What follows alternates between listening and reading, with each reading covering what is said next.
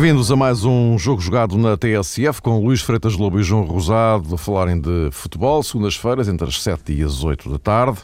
Mudou o líder do campeonato, mas nada de substancial se alterou na corrida pelo título. O Futebol Clube do Porto segue agora na frente, mas Benfica e Braga continuam colados. Alterou-se a posição relativa no trio da frente, mas nada mais do que isso. Será que depois do Benfica-Braga as grandes decisões estão mesmo reservadas para o fim de semana de Páscoa com um Braga-Porto e um Sporting-Benfica?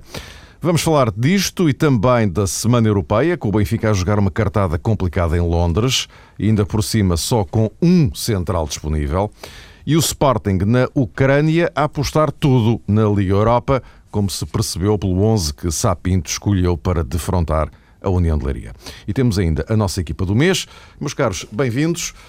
Luís, começo hoje por ti. Uh, Benfica Braga uh, foi um, um, jogo fantástico. Se olharmos para, para, a segunda, para a segunda parte do jogo, foi um autêntico carrossel, daqueles que qualquer uh, amante do futebol gosta de ver.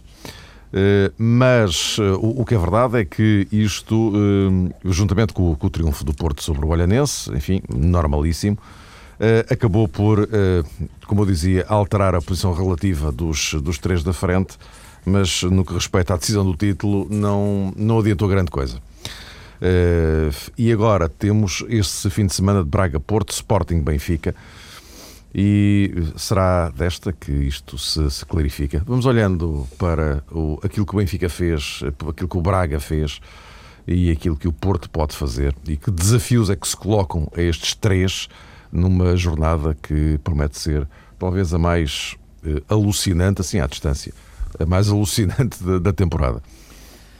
Sim, exatamente. Boa noite. Aquilo que me parece é aquilo que vinha referindo há algumas semanas, é que estas duas jornadas iam ser, na minha opinião, clarificadoras em relação a, a Benfica, Porto e Braga, sobretudo Braga também, porque tinha estes dois jogos com Benfica e Porto. Digamos que é um pouco a, a, o cabo das tormentas de, deste campeonato. Penso que quem o dobrar na frente, isto é, quem chegar na frente ou quem ficar na frente no fim da última jornada, na minha opinião, ficaria, estranharia muito se não fosse o campeão no final. Eh, portanto, penso que ficará na próxima semana lançado o futuro campeão em função daquele que ficar em primeiro ao fim desses dois jogos, Braga-Porto e, e Sporting-Benfica. Olhando aquilo que foi a última jornada, Penso que as três equipas estão, estão em igualdade de circunstâncias, por razões diferentes, em termos de qualidade e de problemas, mas parece-me que quer o Braga, que foi a equipa que, que perdeu esta semana, mantém e deu indicações claras de que pode perfeitamente reinverter a situação e inverter a situação completamente na próxima jornada. Portanto, parece-me que este Cabo das Tormentas, quem o passará à frente ao fim desta próxima jornada, estranharia muito que não, que não fosse campeão. Devo dizer, no entanto, para a primeira abordagem, que, que o Benfica respondeu muito bem ao jogo, tendo em conta que tinha jogado na, na, na, na terça-feira anterior a eliminatória de Champions com o Chelsea. Isto do ponto de vista de, de atitude física, digamos assim, de reação física nos últimos 20 minutos de jogo.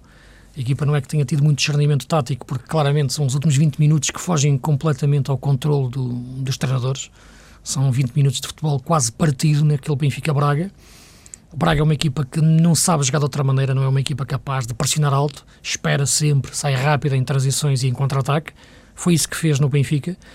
Agora, há, há, muitas coisas que nós, muitas análises que fazemos antes do jogo, que depois o jogo desmente. Isto é, nós dissemos, eu disse, não é, que, que de facto para o Braga esperar pelo momento do jogo era aguentar aquilo que seria a pressão inicial do Benfica sobreviver a essa primeira, essa primeira parte, depois atacar no momento final, no momento da segunda parte em que se pre previa essa tal quebra do Benfica, mas a verdade é que o jogo tem vida própria e o Braga perdeu o jogo ao minuto 91. Portanto, o futebol tem estas, estes alçapões às nossas análises que faz o futebol fantástico. Uh, portanto, parece-me perfeitamente neste momento tudo em aberto. Do lado do Porto, eu acho que Vitor Pereira encontrou uh, a fórmula certa, que, que me parecia evidente que é começar o jogo com Fernando, Moutinho e Lúcio, ao minuto 65 perceber qual é aquele que está mais desgastado, que é Lúcio, e meter Defur, e a equipa continua em rotação permanente, notou-se. Aliás, o Porto faz o 2-0 quando entra Defur, e é Defur que participa na jogada 2-0, numa altura em que Lúcio estava a cair, depois de entrar a jogar bem numa posição mais recuada, e atrás com Maicon como central. Eu penso que há coincidências que, que são resultado das boas opções. E, portanto, no futebol acho que nada acontece por acaso e o melhor futebol do Porto e as melhores soluções do Porto resultaram das melhores opções do, do Vitor Pereira neste jogo, que acredito que se mantenham para o jogo de Braga. E João, já agora, seguindo aqui esta linha de, de raciocínio, vamos reservar o Sporting Benfica para mais daqui a pouco. Braga e Porto têm uma semana inteira só para se focarem no jogo de sábado. Sim, e até já o treinador do Benfica falou sobre isso, que ao contrário do que sucede neste momento, nesta semana, ainda é permitido a Jorge Jesus falar assim, e seria bom sinal para o futebol português, que na próxima também, mas neste momento é verdade que o Benfica tem um calendário mais apertado por via da participação na Liga dos Campeões. Mas eu gostaria de dizer, a propósito do Benfica Braga, uma coisa que tem a ver com o comportamento dos chamados agentes desportivos antes, eh, durante e depois do jogo. E como toda a gente também eh, enalteceu, a equipa do Sporting Braga, que foi aquela que perdeu o jogo, ainda por cima naquelas circunstâncias, eh, já em período de descontos. E é curioso que o Sporting ganhou o jogo no minuto 91 e o Benfica também, nesta jornada. É apenas um dado que reflete uma curiosidade estatística. Mas dizia eu, depois de perder o jogo naquelas circunstâncias e depois, sobretudo, ter feito aquela ótima segunda parte, bem à semelhança do Benfica, o Braga soube manter eh, no final, através dos seus jogadores e através do seu treinador, um discurso uh, bonito, verdadeiramente uh, educativo e com sentido pedagógico. O clima do jogo já estava marcado, até por via da marcação misteriosa dos árbitros por alguma contenção, mas sabemos perfeitamente, o futebol português nisso é, é fértil, quando uma equipa que é candidata a qualquer coisa perde, tem sempre a tendência, e também quando há casos do jogo, para o verniz estalar. No caso de Leonardo Jardim, isso não aconteceu. No caso de Alan também não. De Mossoró também não. E houve... Nem António Salvador. Nem António Salvador. E eu ia dizer isso, Mário. Houve ali realmente uma orientação que partiu de cima e que toda a gente respeitou. E nós, em diferentes ocasiões, temos falado aqui a propósito dos méritos da gestão de António Salvador, que ao longo dos anos, penso eu, também tem sido capaz de evoluir nessa área. E numa semana que volta a ser decisiva, neste contexto particular, tivemos um Benfica-Braga, agora vamos ter um Braga-Porto e um Sporting-Benfica. Aquilo que também fica do jogo eh, que se disputou no Estádio da Luz tem a ver com isso, com um comportamento de diversos protagonistas que deve ser sublinhado e, na minha perspectiva, deve também prevalecer, eh, sobretudo olhando para aquilo que vai passar-se no próximo sábado à noite e depois também segunda-feira uh, à noite. O, o, Luís, há pouco também já focava aqui o, o, Braga Futebol Clube do Porto e fazia, digamos que, uma referência ao estilo do Braga, que quase sempre se caracteriza assim, por ser uma equipa que aposta muito nas transições ofensivas. Eh, não sei se podemos fazer já esta abordagem, Mário, mas sim, sim, sim, sim, está discussão aberta. Que, que, que é um dado muito interessante que se deve colocar para tentarmos perceber, olhando para a maneira como o Braga perdeu o jogo na luz, tentarmos perceber o, o que é que vai marcar, eh, digamos que a filosofia de Leonardo Jardim, qual vai ser a matriz do jogo de Braga para a recepção ao Futebol do Porto. Porque se é uma equipa que fica mais na expectativa, um Braga, o Braga, o Porto pode sentir-se mais eh, confortável, mesmo jogando num terreno muito difícil e pode fazer um jogo habitual. Se o Braga toma uma atitude diferente, com todos os riscos que isso representa de subitamente, entre aspas, partir para um, uma espécie de estratégia diferente, se faz isso, o Porto depois em contra-ataque tem jogadores uh, fortes conforme muitas vezes temos sublinhado aqui, a equipa pode não estar particularmente dotada no corredor central, em termos de quantidade, mas depois nos extremos, o Futebol do Porto, como se sabe, é fortíssimo. E um Braga mais operante, uh, mais a subir o jogo, de alguma forma facilitará a vida ao Futebol do Porto. Eu acho que é uma questão que vai dar muito que fazer ao Leonardo Jardim nos próximos dias. Tentar saber que Braga é que vamos ter diante do Futebol do Porto. Eu penso que vamos ter um Braga semelhante àquilo que jogou, que jogou na luz, na minha opinião. É, porque no Braga não tem muitas hipóteses de jogar de forma diferente, por uma razão muito simples. Não tem jogadores muito, mais, muito rápidos que lhe proporcionem jogar numa pressão muito, muito mais alta. Isto é, penso em Custódio e Hugo Viana, são dois jogadores mais lentos que jogam atrás no corredor central. Eh, portanto, quando o Braga sai rápido para o ataque, sai ou uma de bola do, do Mossoró quando recua ou um passe longo do, do Viana para, para o Lima. Tem o Alain agora, que, que, é, que, é, que, é, que é importante, porque é um jogador que sabe muito bem também recuar e avançar, mas este Braga não é uma equipa que começa a morder o adversário lá, lá, em cima. Raramente, talvez um jogador ou outro a fazer uma pressão mais individualizada, mas quando perde a bola, a equipa quer estar completa a defender e, portanto, é esse o ADN do Braga. Não acredito que, que o mude contra o Porto, nem, nem poderá mudar assim de uma forma tão, tão vincada. Uh, e, e, claro, as equipas, quando jogam contra o Braga tentam sobretudo agora vigiar o Hugo Viana e isso percebe-se logo onde é que começa a construir o Braga o seu futebol, é, é no médio defensivo, não é? portanto o Braga nos últimos meses, o único jogo que tinha perdido tinha sido para a Liga Europa com, com o Besiktas, não é? tirando este jogo agora com o Benfica, e nesse jogo terá jogado com uma das equipas mais defensivas com quem tem, jogou nos últimos tempos, foi esse Besiktas, que em Braga jogou sem ponta-lança, tirou o Almeida, jogou com cinco defesas, uh, meteu um homem só para marcar individualmente o, o, Viana e jogou com o Quaresma à ponta-lança, portanto, repara, foi a equipa mais defensiva em termos de valores, não é? Que o Braga defrontou e foi aquela em que teve mais, mais dificuldades e, e perdeu o jogo. Eh, portanto, com as circunstâncias do jogo, mas perdeu por 2-0 em casa. Eh, portanto, é, é, a dificuldade que o Braga tem perante este tipo de situações.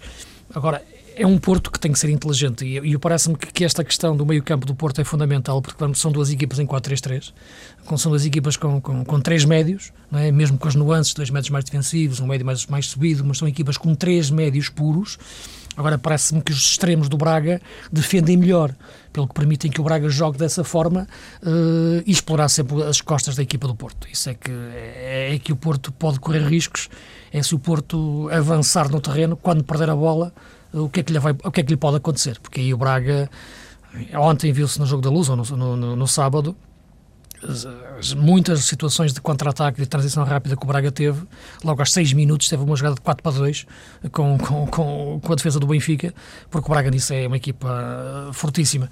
Não aproveitou nesses momentos, agora contra o Porto poderá, poderá ser diferente, mas um Braga assumir o jogo do ponto de vista de expor-se defensivamente contra o Porto, não acredito. Eu estava a dizer isto, Luís, porque, e Mário, porque há bocadinho, quando uh, tentava fazer a projeção uh, do Sporting Braga diante do Futebol do Porto, tomando como ponto de partida as tuas uh, palavras iniciais, estava aqui a imaginar, uh, estava mais a especular do que a imaginar, que o Sporting Braga uh, contra o Futebol do Porto poderá até não arriscar tanto o Viana no meio campo defensivo, porque o Porto tem Lúcio e Motinho, não é? Será que o Leonardo Jardim vai confiar que Custódio e Hugo Viana serão suficientes para vigiar estas duas peças do Futebol do Porto? Ou um jogador como Jamal pode entrar na equipa para fazer um futebol mais sólido no corredor Mas central, mais um contenção. Deles, acrescentando um? Acrescentando o Djamal e, por exemplo, retirando Helder Barbosa do 11, passando Mossoró para um dos corredores. Não sei até que ponto isto poderia ser viável no Sporting Braga, porque ele já equipa... fez isso em alguns, momentos do jogo ele já fez isso e na Liga é? Europa não é sim e, e, e, ainda há pouco tempo também jogos do, do, do do campeonato. Ele uh, fez isso até contra o Gil Vicente, por exemplo, na, na, Liga, na taça da Liga, que é quando quer segurar o jogo, mete Jamal e sobe num triângulo uh, Custódio e Viana. Uh, já, já, fez isso.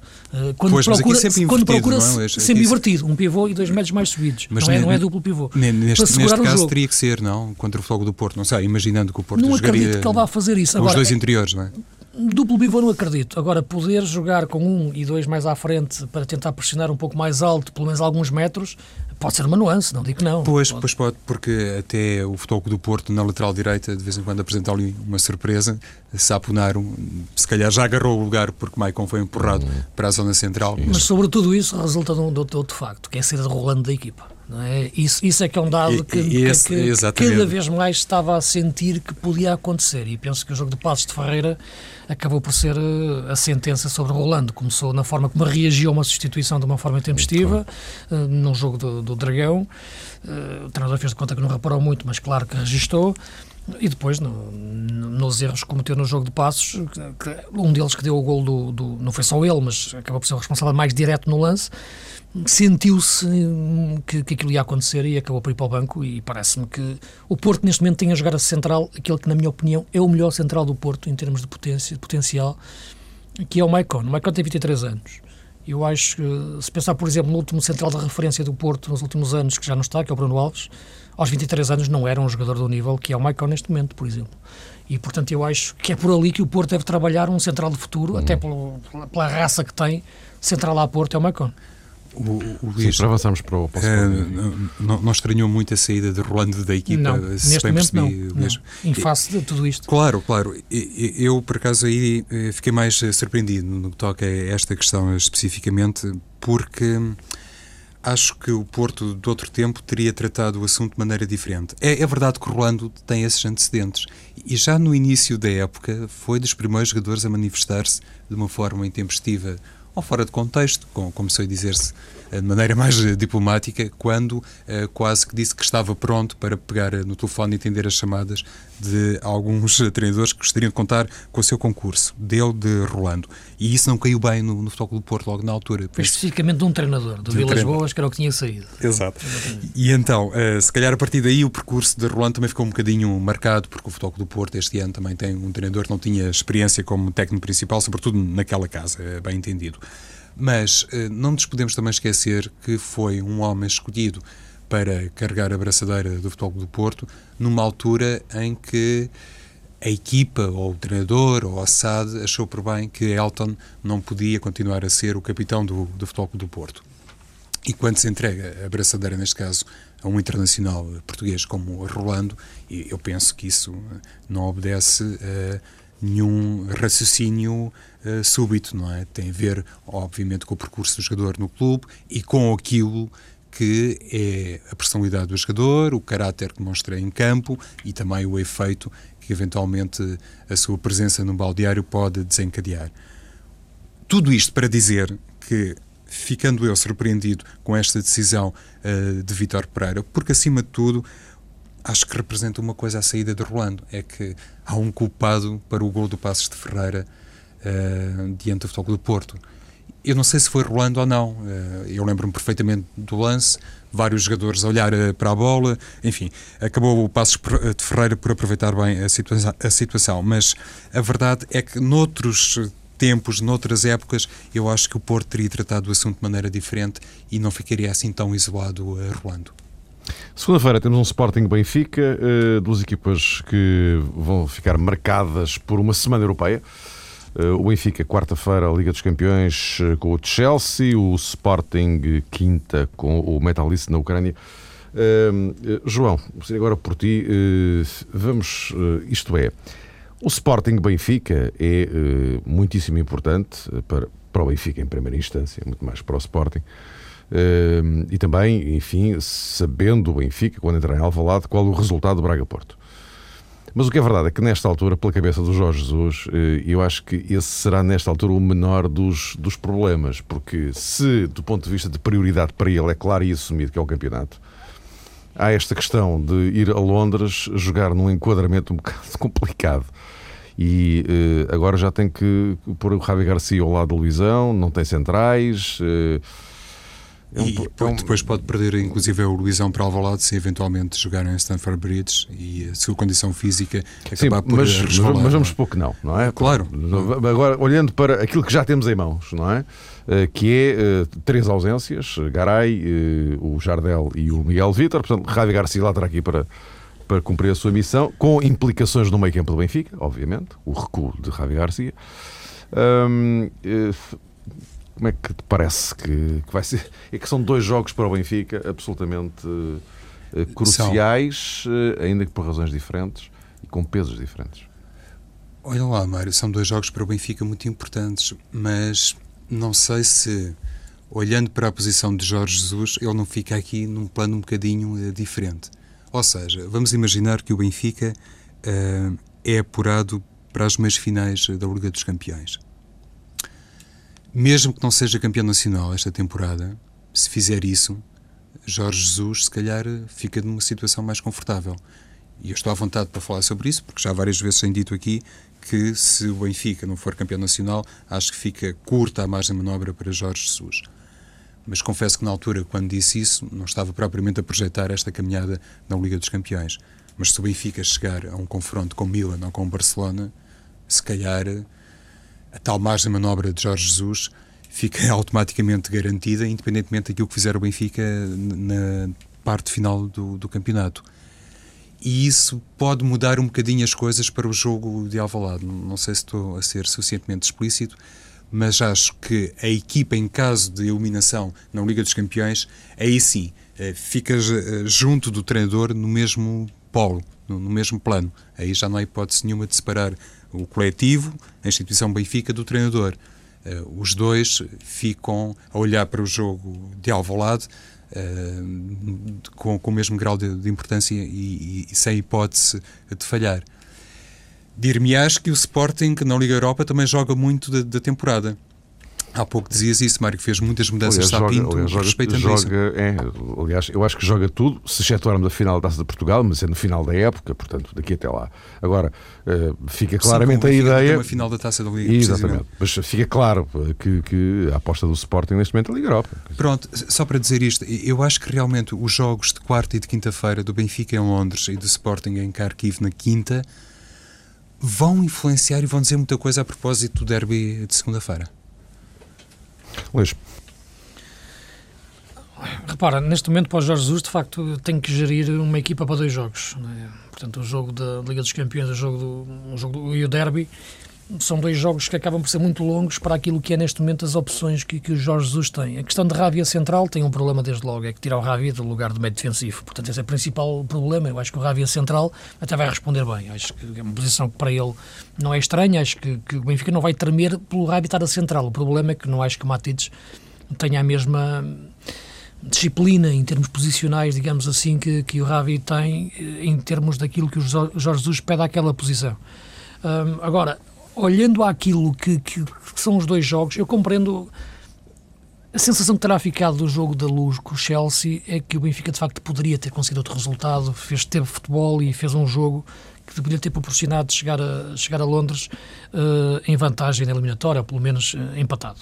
Uh, agora, aquilo que me parece é que neste momento, pesando os dois jogos, parece-me que o jogo de Alvalade é mais um jogo da época para o Benfica, na minha opinião. É evidente que, que se passar o Chelsea é um jogo para fazer história, chegar às meias finais, mas neste momento é mais previsível, digamos assim, porque eu acho que o jogo, de, o derby, é, pode ser o jogo do título, por simplesmente, porque a, a, a, isto é, se é previsível que o Porto possa não ganhar em Braga e a partir daí se o Benfica ganhar em Alvalade ficar à frente do campeonato para as últimas quatro jornadas. Portanto, aquilo é o jogo do título, pode ser bem o jogo bem, do título. Em função daquilo que aconteceu do Braga-Porto, pode vir a ser, de facto. Exatamente, porque acredito, pela minha teoria, que quem ganhar, quem ficar à frente no fim desta, desta jornada terá hipótese, toda a hipótese para ser campeão, terá autoestrada para ser campeão.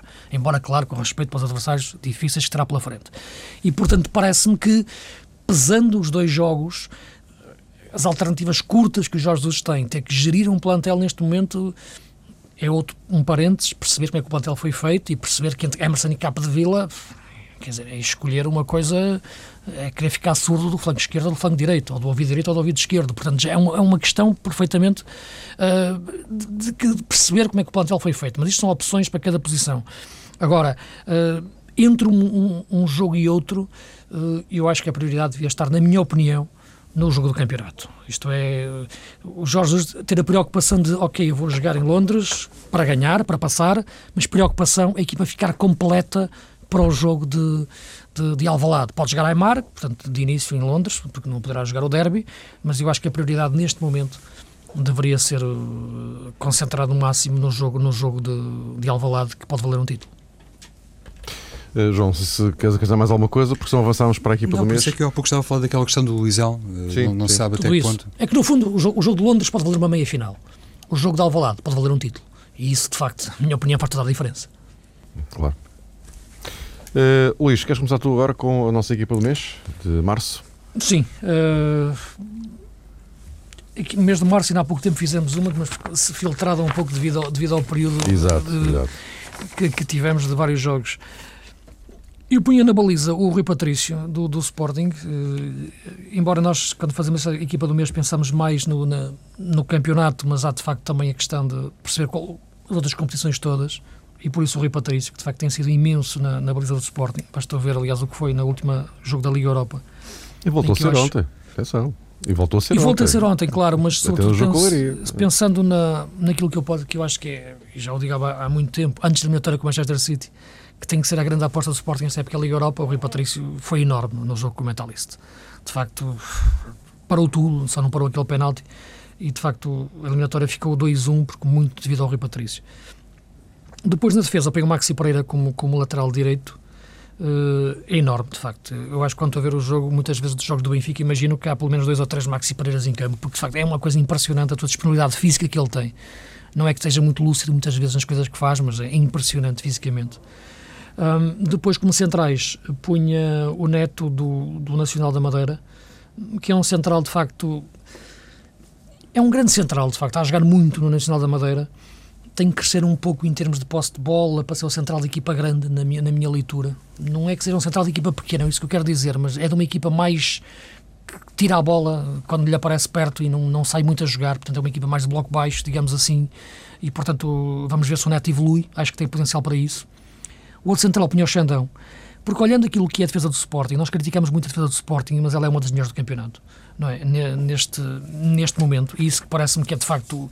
É a segunda melhor? É a segunda melhor, porque, embora isso, na minha opinião, não, não se deva, na minha leitura, à defesa em si, só aos defesas, mas ao processo defensivo, eh, e que tem muito a ver com o trabalho do, do meio-campo, dos jogadores do meio-campo uh, e dos seus médios defensivos, desde a adaptação do Carriço, desde a, desde a, desde a disponibilidade do Scars, desde a disponibilidade do Elias, portanto, muito como a equipa defende no seu conjunto é que faz com que seja uma das melhores defesas, não é, na minha opinião, devido aos quatro defesas uh, apenas. E, portanto, o Xandão parece-me, olhando os centrais do Sporting, aquele que tem mais, uh, mais presente e futuro. Uh, já o tinha dito isso e parece-me um central que, com, com, alguns pontos de interesse. Lateral esquerdo, o Ruben Ferreira do, do Marítimo, acho que é um miúdo bravo, com, com, com, com caráter. Entre ele e o Luizinho, acho que são os melhores laterais esquerdos portugueses a jogar no nosso campeonato. Os médios, eu punho o Custódio do Braga, tem feito uma carreira, uma, uma campanha fantástica desde que veio da lesão, excelente. O Moutinho e o Mossoró.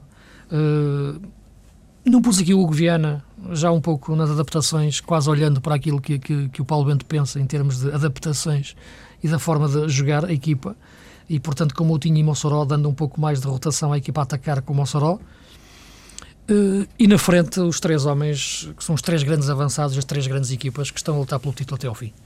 Uh, Hulk pelo Porto, Cardoso pelo Benfica, Lima pelo Braga.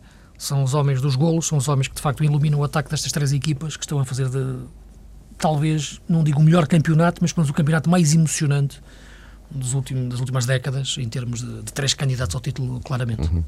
Ok. João, resta contigo. Eu, eu, na baliza também tenho o Rui Patrício, tinha escolhido uh, no último mês o Oblak, por acaso defrontaram-se ontem na Marinha Grande, Oblak pela União de Leiria e Rui Patrício, mas uh, repetindo um pouco daquilo que disse o Luís, creio que nesta altura ninguém já desconfia minimamente que Rui Patrício na seleção nacional é realmente uma garantia de eficácia defensiva, digamos assim, e isso reflete um crescimento até mental por parte do guarda-redes do Sporting que se deve muito ao trabalho próprio que ele fez e à maneira como soube manter-se de pé em alturas mais críticas. Por isso, na baliza, uh, Rui Patrício. Uh, na defesa, tem também um integrante da equipa do Luís, que é o Maxi Pereira, no corredor direito realmente um jogador incansável, que muitas vezes, mesmo quando as coisas não correm assim muito bem ao Benfica, dá no corredor uh, direito uma profundidade que hum, não se vê no, no corredor esquerdo. E atenção, o Maxi Pereira até é desgastado por outro pormenor, tem a ver com os lançamentos laterais. Ele muitas vezes faz aqueles lançamentos transformados quase em pontapés eh, de canto, mas é realmente um jogador que tem pilhas eh, que nunca mais acabam. Na lateral esquerda escolho o Júnior Caixara do Gil Vicente, porque é um jogador que usando muito o pé direito, quase sempre se porta bem nos confrontos mais melindrosos e, além de ter uma excelente técnica, esteve recentemente também associado à qualificação histórica do Gil Vicente para a final da Taça da Liga, mas tem sido um, um jogador interessante, penso tem feito uma caminhada na Liga Portuguesa uh, sempre, se não em crescimento, pelo menos uh, pautada pela regularidade e numa equipa que se preocupa em jogar bom futebol, como é o caso do Gil Vicente Paulo Alves, a Caixara tem sido, na minha perspectiva, uma das melhores unidades. No eixo defensivo escolhi o Daniel Carriço, não por ele jogar muitas vezes a defesa central, mas por respeito a duas coisas. Uma delas já sublinhada pelo Luís, que tem a ver com o comportamento defensivo do Sporting, que só sofreu 19 golos na Liga Portuguesa, e por outro lado, para acentuar a, a capacidade que também teve Daniel Carriço para sobreviver uma série de críticas e para se afirmar, sobretudo na posição 6 no Sporting, mas de vez em quando, como foi o caso do jogo diante da União de Leiria, também como defesa central. Ao lado de Carriço, o Maicon do Futebol do Porto, já há pouco falávamos a propósito da maneira como ele se tem revelado uh, o único indiscutível, se calhar, uh, na defesa do Futebol do Porto, excluindo aqui, obviamente, Álvaro Pereira, que não tem concorrência uh, na lateral esquerda, apesar do Porto ter gasto imenso dinheiro com Alexandre, mas pronto. Os centrais são então Daniel Carriço e Maicon. O trio do meio campo é composto por Roberto Souza do Marítimo, Várias vezes também aqui temos elogiado a maneira uh, quase artística como ele consegue atuar no meio campo defensivo uh, da equipa insular, tem feito um campeonato excelente e é também uma maneira de fazer aqui uma homenagem, digamos assim, ao trabalho de Pedro Martins. Depois, uh, dois jogadores que para mim conseguem fazer muitas coisas em campo. O primeiro dispensa apresentações, é o João Moutinho, tem feito realmente um, um, jogo, jogos ao serviço do Futebol do Porto notáveis, uma série de jogos uh, notável, e o outro é um jogador do Passos de Ferreira que eu não conheci muito bem, que é o Luís Carlos, e, e eu lembro de ver o desafio frente ao Futebol do Porto, Luís, e até o Luís comentou o jogo e elogiou bastante o trabalho deste jogador que, pelos vistos, eh, tem sido pedra habitual nos xadrez de Henrique Calisto e me parece ser também um moiro de trabalho. Eu disse que ele era o motinho do Passos nesse, nesse dia, exatamente. É. Olha, passou-me despercebido, Luís, mas porque, de facto, eu, eu, pelo sim, pelo não, não coloquei-o ao lado do Motinho. essa referência que me estavas a referir, então, ter comentado o jogo, de facto, foi um jogo, o jogo elogiei muito. Pronto, então temos aqui dois uh, Motinhos uh, nesta equipa. Trio de ataque composto no lado direito pelo Weldon do, do, Marítimo, tem marcado uma série de golos, marcou a Vitória de Setúbal, marcou agora na última jornada e tem sido realmente um jogador, além de oferecer eh, situações atacantes, consegue também concretizar. No lado esquerdo, Bruno César, decisivo na Mata Real, frente ao Passos de Ferreira, novamente decisivo agora diante do Sporting Braga e tem no, no eixo atacante Lima, o goleador eh, do campeonato com 19 golos, sempre perseguido por Cardoso, mas não deixa de ser o líder dos melhores artilheiros.